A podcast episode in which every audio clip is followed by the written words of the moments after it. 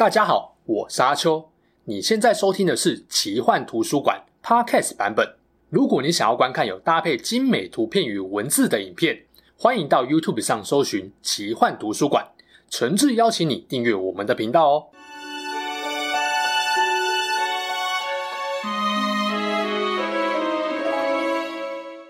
Hello，大家好，我是阿秋，来聊聊神秘奇幻的主题故事。从上一集开始挖哈利波特的坑，讲了哈利为什么没跟妙丽结婚这个主题后，发现，在留言中有人跟我敲碗其他主题，觉得有些欣慰。于是今天想跟大家聊聊哈利波特里的其他人气角色。今天想聊的就是我最敬佩，可能也是多数人最感兴趣的一位，那位人气在最后两部作品一飞冲天的混血王子石内卜教授。关于石内卜这个角色，可以聊的话题有很多，聊他的童年啊、感情观啊、间谍生活啦、以及他跟邓布利多的关系等等，这些比较细的部分，我们等未来有机会再来细谈。今天要讲的算是一个比较入门，也是最多人关心的大灾问：石内卜明明是一个配角，为什么到了后期人气完全不输给主角群呢？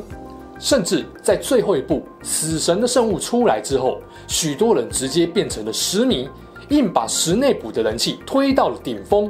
针对这个主题啊，我会来聊两大重点。第一个是石内卜让观众好感度飙升的原因，第二个是我们要怎么评价石内卜这个角色呢？如果你喜欢我聊哈利波特这个主题，或对于魔戒还有各类奇幻故事有兴趣的话，欢迎你订阅我们频道奇幻图书馆。开启小铃铛通知，帮影片按个赞，留言跟我互动哦。每个礼拜四晚上六点，我都会出一支新影片给大家。影片在隔天中午也会同步更新到 Podcast，方便大家收听哦。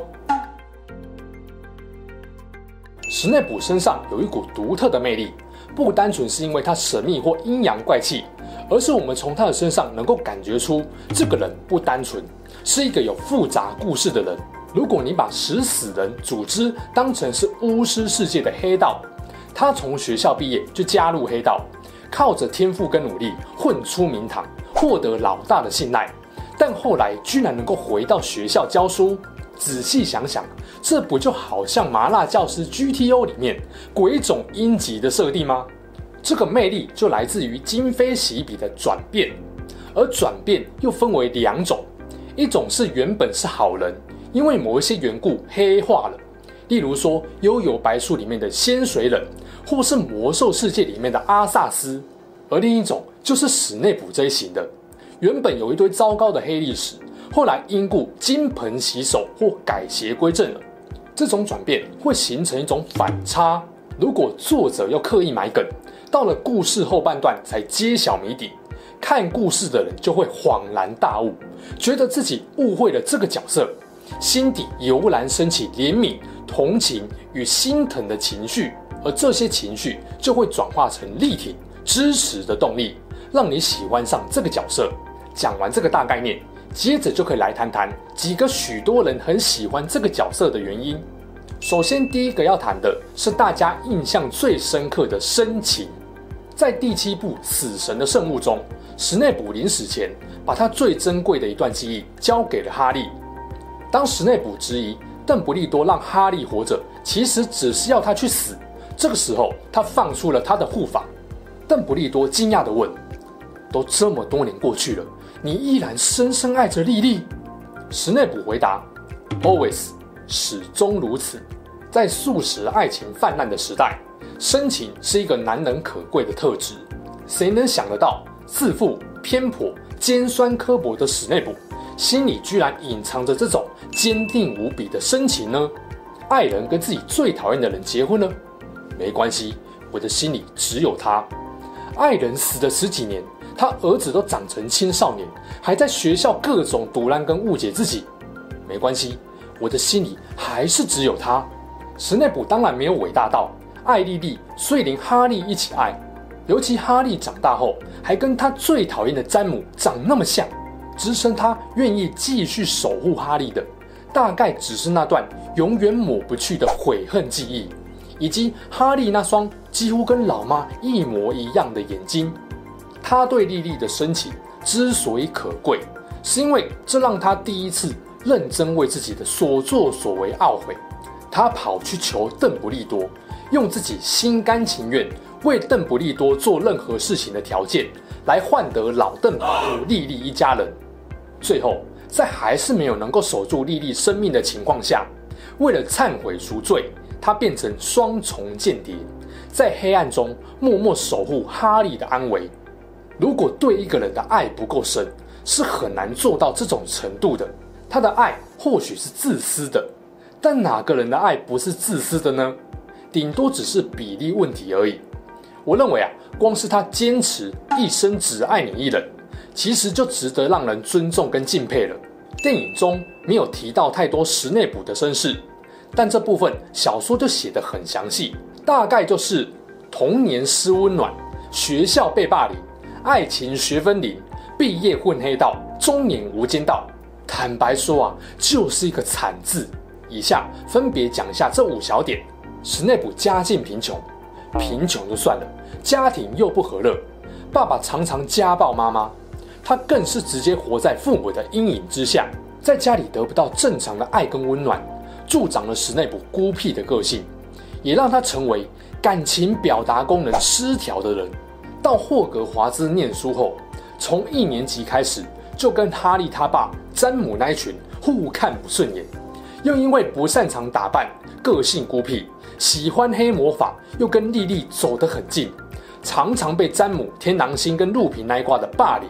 还记得吗？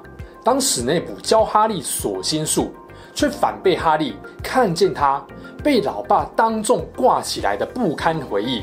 很多人应该都觉得詹姆那群很恶质，不过坦白说啊，史内普那群人也不遑多让。常常用黑魔法对别人恶作剧就是了，并不完全无辜。但这不是本次的重点，所以我就点到为止。恋爱学分不用说，直接被死当啊！他喜欢莉莉，但没有因为莉莉的劝说就放弃钻研黑魔法。后来还因为当众被詹姆倒吊嘲弄，在极度羞耻、悲愤跟不堪的状态下，导致为了保留心底最后一丝尊严，迁怒莉莉，骂他马种。两人的关系也正式决裂，史内普从此与爱字无缘。我爱的人不是爱我的人，已经很残酷。更残酷的是，他爱的人居然最后嫁给了他最讨厌的人。问问大家，是你的话，你不崩溃吗？那毕业后加入黑道，诶，就是伏地魔成立的恐怖组织——食死人啊。在里面，他虽然努力争取到一席之地。成为伏地魔最信任的部下之一，但我相信他不会真正感到快乐。毕竟，以一个喜欢钻研黑魔法，在学校被当成异类的人，毕业之后如果不加入死死人，他又能去哪？他又有什么更好的选择呢？从这点来说啊，他的职涯规划其实是蛮可悲的。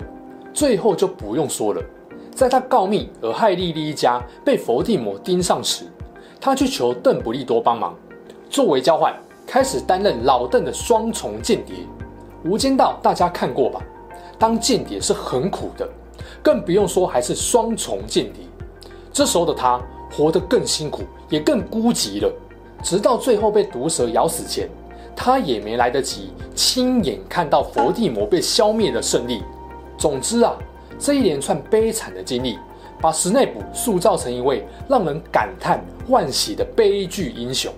增强了他的魅力。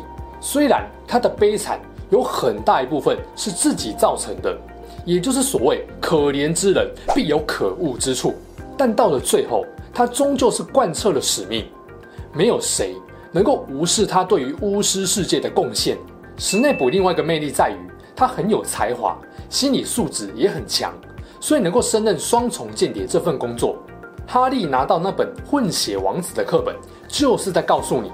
史内普从小能力就很强了，强到能够直接改正教科书的不完美配方。小小年纪就发明了斯坦三不杀这种强力咒语，而坚定的心理素质更是间谍这个职业所必备的能力。间谍是需要长期抗战的工作，一次潜伏动辄五年、十年都是很基本的。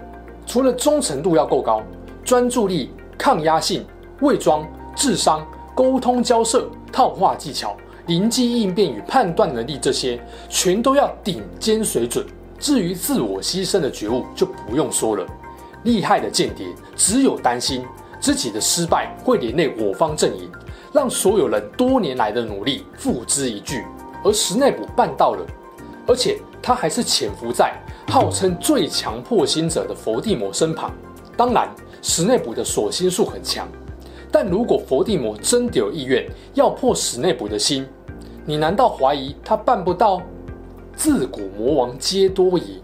史内普能够做到在佛地魔身边当间谍，还能不被佛地魔进一步怀疑，绝对是强者中的强者。他也很清楚，只要一失败，整个巫师世界很可能提早变成人间炼狱。对此，我认为他要付出的心力，很可能是巫师世界里面的第一人。而且别忘了，不是普通间谍哦，他还是最危险、最吃全方位能力的双重间谍。包含狠下心杀了邓布利多，成功完成老邓交付的 SS 级难度任务，自然在观众的心中也帅上了好几笔。除了刚刚提到那几点，还有其他的因素，例如说有人喜欢他的毒舌，这部分啊，大家最有印象的应该是史内普跟马粪他爸。不过马粪他爸常常毒舌完之后就被打脸，还被佛地魔认证是没有用的咖小，就不提了。真的有毒舌本事。还让人很难反驳，史内普就是代表了。只是他的毒舌很常是针对学生，就这点来看啊，真的无法说他是一个适任教师。要是在现实生活，他肯定早就被家长投诉到死了。除了毒舌啊，史内普的演员 Alan Rickman 本身的帅度、气质跟诠释，也让这个角色的魅力更上一层楼。你要知道哦，小说里面的史内普其实没有这么帅，是 Alan 这演员。让史内普的形象在观众心中大提升，但要精准诠释史内普这么复杂多面的角色，可不是轻松的任务。即便是 Alan Rickman 这么经验老道的演员，在生前的私人信件中，都还表示了他对于这个角色的挫折感，甚至啊，都在拍第六集电影的 Alan 还是对于导演好像没有让这个角色被年轻人喜爱而感到非常沮丧。幸好后来，我们从罗琳的访谈得知，Alan 的完美诠释，让他决定把史内普这个故事中最复杂的角色变得更有人性，也更加有层次。也就是说，演员跟小说作者的交互影响，最终成就了完整的史内普。这也是史内普为何在由黑翻白后会广受大家的敬佩跟喜爱的。最后一部分要谈的是我怎么评价史内普这个人。他是我所见过最勇敢的人。这句话其实是哈利波特对他的儿子解释为何名字里面有两位伟大校长名字由来时所说的。而哈利的这个想法就是我的第一个评价。但我主要的理由不是因为他的一生有多悲剧，或是他的能力有多强大，能够胜任世界上最困难的任务。更不是因为他有多么深爱莉莉，而是他愿意用他的生命跟剩余的光阴来赎罪。其实我不太能够接受，有一些人因为太喜欢史内普对莉莉的爱，而把他洗白，洗到一尘不染。他对莉莉的爱是深切的，但是在佛地魔决定灭门哈利一家之前，根本不值得欣赏，因为这份爱没有让他放弃黑魔法。也没有让他离开食死人跟佛地魔，更没有消弭他对于马种的厌恶与歧视。老实说啊，他只考虑到自己，他的爱是只要莉莉能够平安活着就好。相反的，詹姆跟哈利去死，对他来说刚好而已。但在伏地魔决定杀了哈利之后，他才真正意识到，他让爱人陷入了绝境。这个时候啊，他也只是求伏地魔放过莉莉一个人。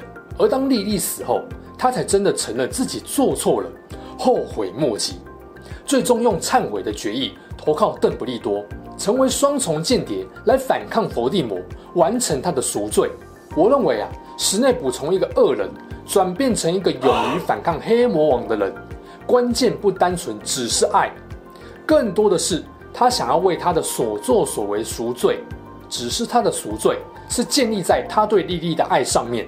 毕竟到了后来，史内普也不只是为了利益，而是被邓布利多潜移默化，为了更多人的生命跟公众利益而反抗。他最终真的变成了一个比过去更好的人。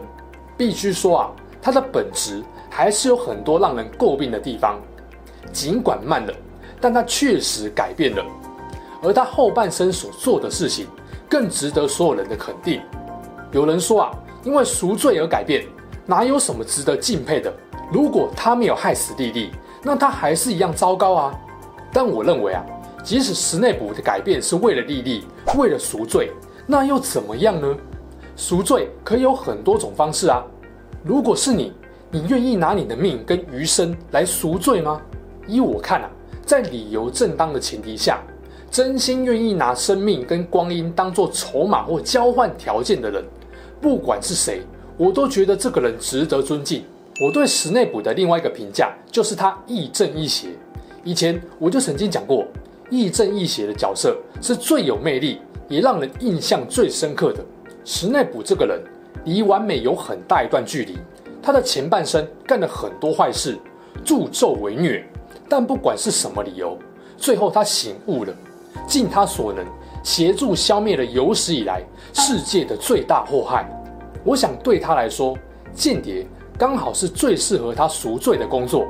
他不需要别人感激他，不需要别人用同情或理解的眼光来看他。他无法原谅自己铸下的大错，当然也不希望给别人原谅他的机会。他哪里值得被任何人原谅呢？他这辈子都不可能再原谅自己了。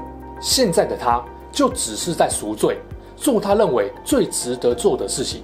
一个人的好或不好，从来就不是非黑即白的。